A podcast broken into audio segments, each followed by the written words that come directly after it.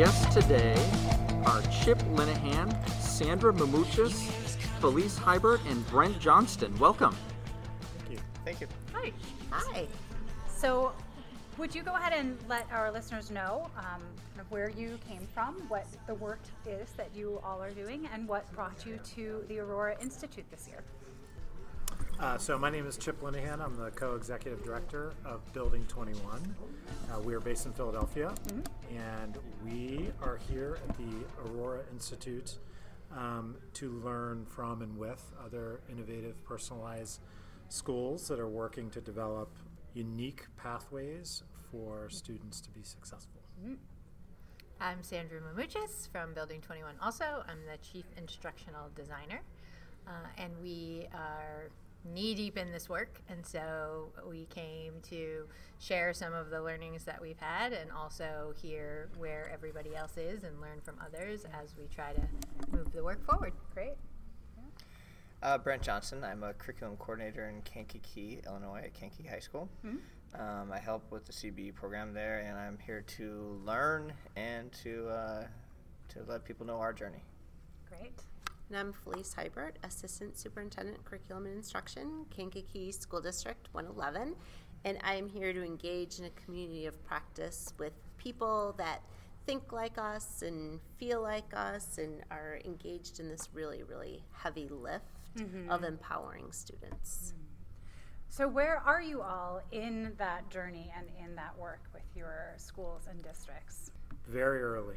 I mean, I feel like you know we've been speaking from Building 21, so we've been at this um, for six years now. So uh, the, our first school opened in the fall of 14. Our second lab school, we call it, opened in the fall of 15. And then three years later, we started taking on affiliate partners like Kankakee. Um, so despite having worked on this for six years, I feel like it's still relatively early in reimagining uh, what school can look like from a competency based perspective, from a personalized learning perspective, as well as from candidly, like from a relationships and sort of student connection perspective. So, you know, those are all areas that we're pushing on hard, failing as much as we're succeeding, but learning a lot along the way. And for um, Kankakee School District, we're really early in the work. So we are three years into the work. It feels like it's been 23 years in terms of the time and all the learning that's occurred. Um, but we're really babies in, in, in this process. We started um, with about a year and a half of planning, just policies and procedures. We started last year with all of our freshmen entering Kankakee High School, and this year it's all of our freshmen and all of our sophomores. So, one thing that I read about your session, you have these uh, five domains that you're focusing on. Uh, could you explain a little bit about what those are? You know, we believe that this work starts with the adults. So if we want to change outcomes for kids, we spend a lot of time deciding, you know, trying to really figure out what students need to know and be able to do to be successful in the world. And those are a mix of academic and non academic competencies and things like growth mindset and perseverance and all of those things. But we can't change outcomes for kids until we change how the adults think and really engage with the work. And so, really shifting adult mindsets, doing that work with the adults in the building, having them really, you know, engage with thinking about their beliefs about school and setting the stage for them to be able to persevere and fail without, I like, Yes, safely, yeah. right? And also create the time and space for them to collaborate and really learn this work. And so, that's where this has started for us. We've talked with a lot of districts and a lot of s- schools that you know embark upon moving towards competency-based or personalized learning, um, and I think a trend I've noticed is what you're saying about the adults come first is new. Like 10 years ago, people weren't saying that about initiating a competency based education. So, do you think that that was a lesson you learned from others? And can you talk a little bit about, about that, about why you decided that that was maybe the most important place to start? Yeah, I definitely think it was a lesson we learned. I, we we knew it going into it. Right. You know, we were really committed to adult development, and we we laid the foundation for that. But when you get into the work, Yeah. it seems like you know you're dealing with putting out fires and trying to Uh-huh. you know Oh, do yeah. all the other stuff that it gets put to the back burner. And Mm-hmm. one of our learnings is you know when things go wrong, your tendency is to go back to what you know, right? And and what's comfortable and what's safe. And so we realized we need to do more work where where the adults feel safe, right? And the adults mm-hmm. feel like if things are going wrong or if things are getting hard, it's okay. It's part of the process. And what does it look like to be, you know, part of the design and you know not having all the answers, but being comfortable, sort of making mistakes, figuring it out, and moving forward. And so we, you know, we really tried to to carve more time out across all of our schools to do that work. And we actually just developed. So we've had student competencies for Right. you know, from the day we started, we just developed teacher competencies last year to Excellent. around five domains that we feel are really important. And if teach, if we can get teachers to do these things and these competencies, then that's what's going to help them be successful in the schools. Great. And the work really empowers the adults that are mm-hmm. involved. So, just as much as there's agency and voice and choice for students, there is agency and voice and choice for the adults that are involved in the work. So, we see a, almost as much of an impact on students as we do in, for the adults that are involved in the work teachers are getting their passion back. They're being able to um, be validated for what they've always kind of known should happen in classrooms. Um, they are empowered to perfect their craft, which I, it, it just as much as empowers students, it empowers our teachers. I feel like education actually is meaningful again. I mean, it, when you ask people what's high school for, it's to prepare you for life.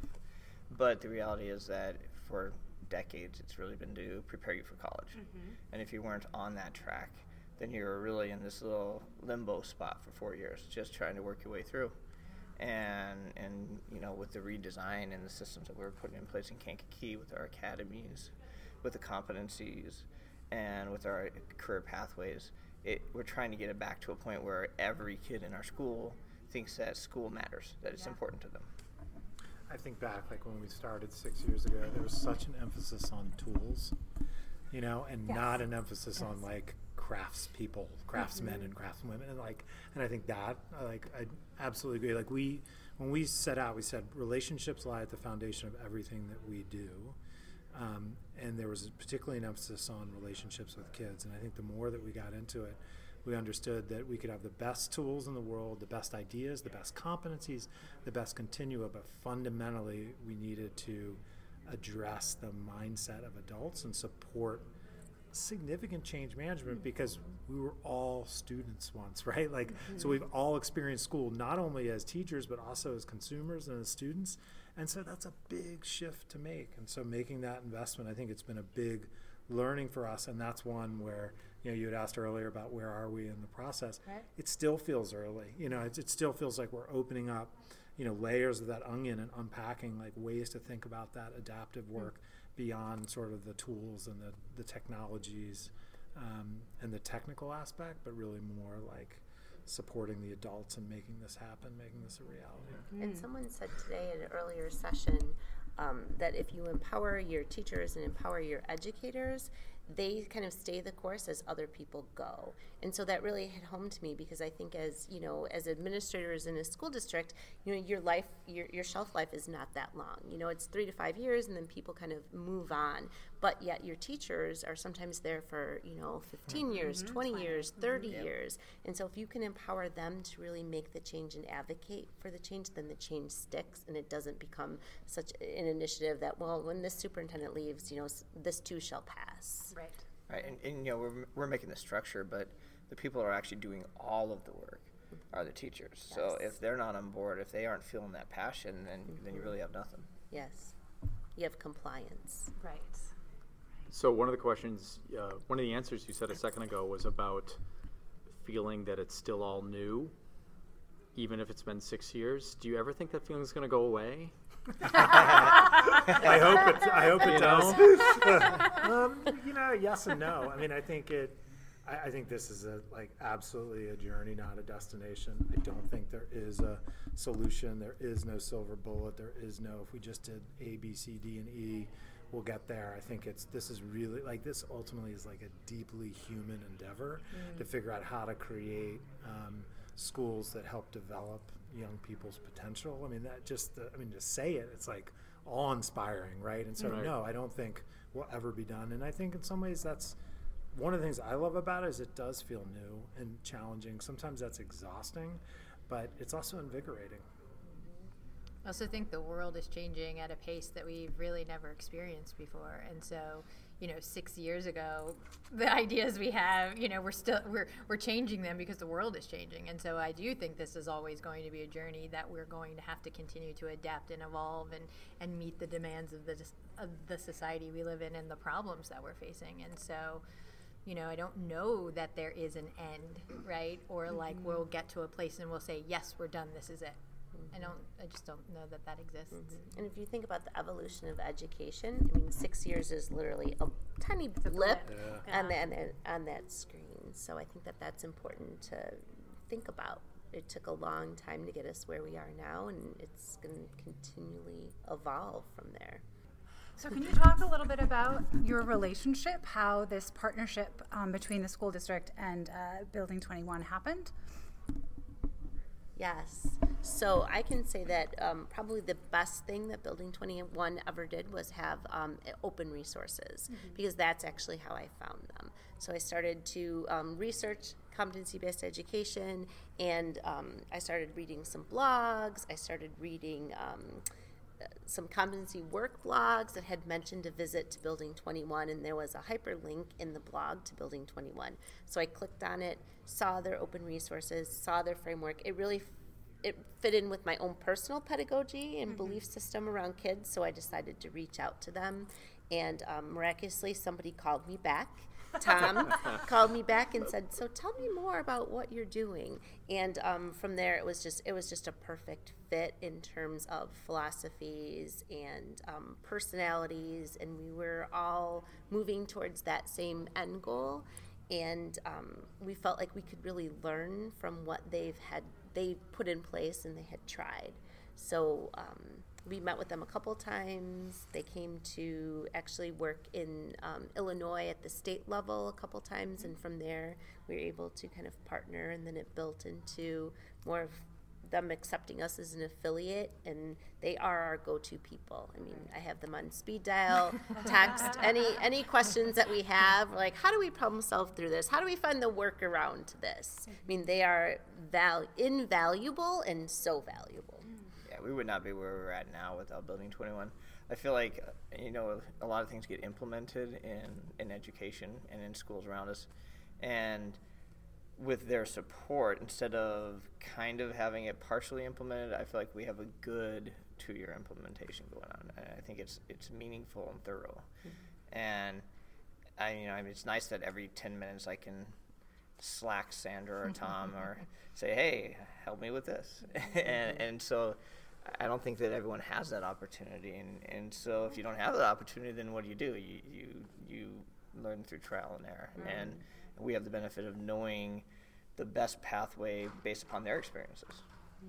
And I feel like we failed miserably in this work multiple times in multiple ways, and we just want to be able to prevent people from doing some of the things that we did. Sure. Like, you know, honestly, that's kind of, you know, we sh- we share everything, you know, even if it's in a work in progress or you know not that great, just because, you know, we want people to be able to have a place to learn and you know if we can prevent people from you know going down some of the roads Right. that we did or mm-hmm. not having things in place then great Do you think there are inevitable pitfalls?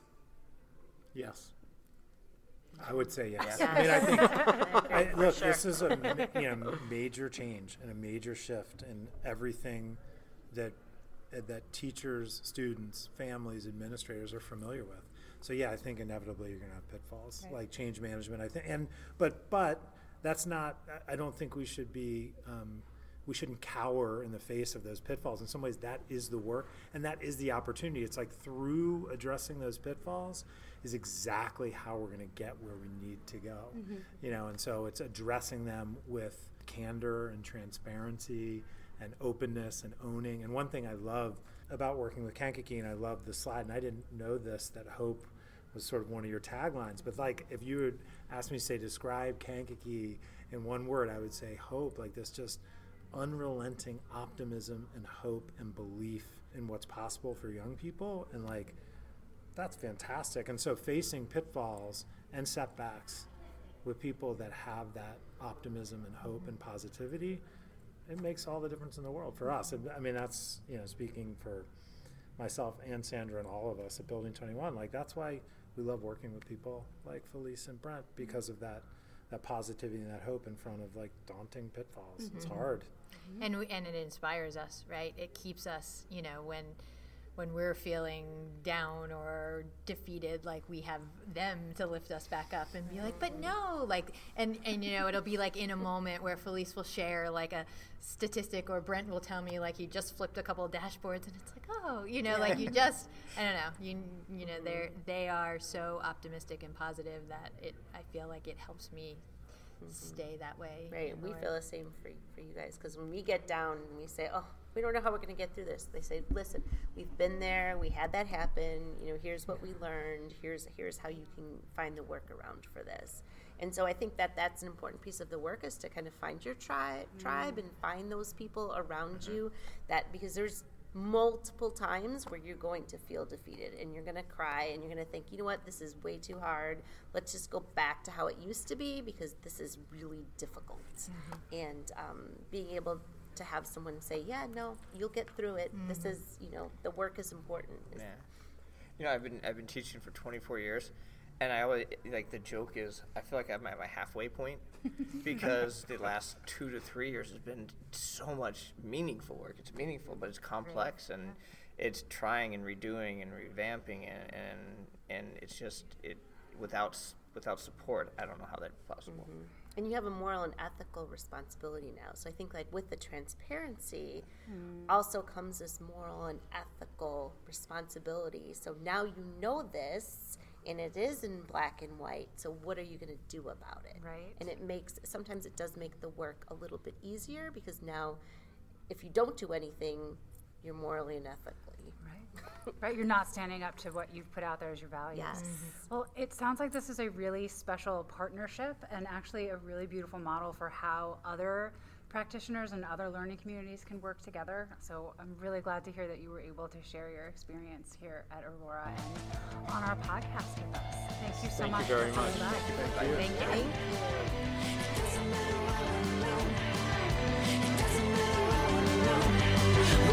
alone. It doesn't matter where we're alone.